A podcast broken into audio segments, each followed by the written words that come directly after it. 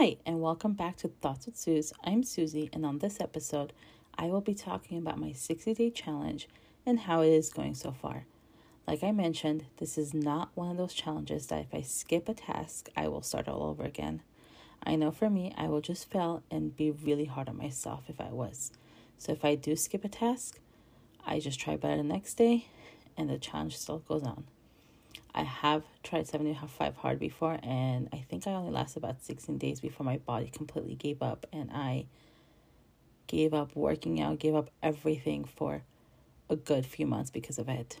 But anyways, moving on. Today was day seventeen for me, and I just completed all of my tasks for the day. Woohoo! So far, the challenge is going great, but I am noticing that the weekends are definitely where I am having the hardest time with completing my tasks, especially Sundays.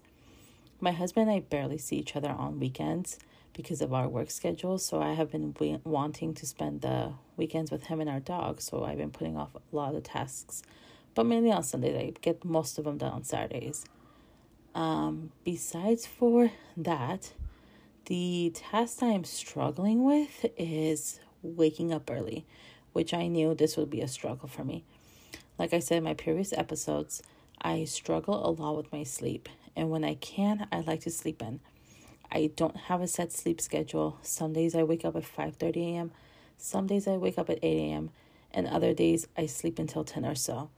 And as far as for going to sleep, some days I'll go to sleep at eleven thirty, some days I'll go to sleep at one a.m., some days I'll go to sleep at two a.m., and then I will wake up a few times throughout the night randomly just for no reason whatsoever. I have started taking ashwagandha, I think that's how you say it, ashwagandha, the past few days, and I'm seeing a difference, so I'm hoping it helps.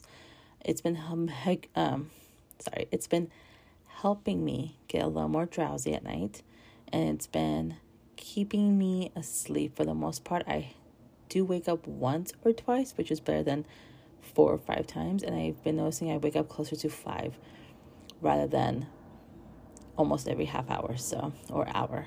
It's been helping. I'm hoping to see a bigger prog uh, not progress but a bigger um why can't I think of a word I'm hoping it helps more the more longer I take it. Anyway, so my as you can tell, my sleep schedule is just out of control. In other words, I really need to get into a good sleep schedule where I could just go to sleep at a certain time and wake up at a certain time. My ideal sleep schedule would probably be for me to fall asleep anywhere from like ten thirty to eleven thirty p.m. and wake up between five thirty to six thirty a.m.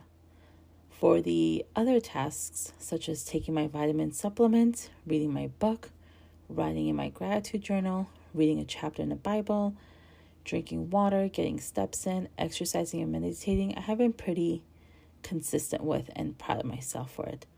And I'm just excited to see how I do at the end of the sixty days. But that is all. Um, there's not much else to update. It's been going great, like I said, and I'm excited.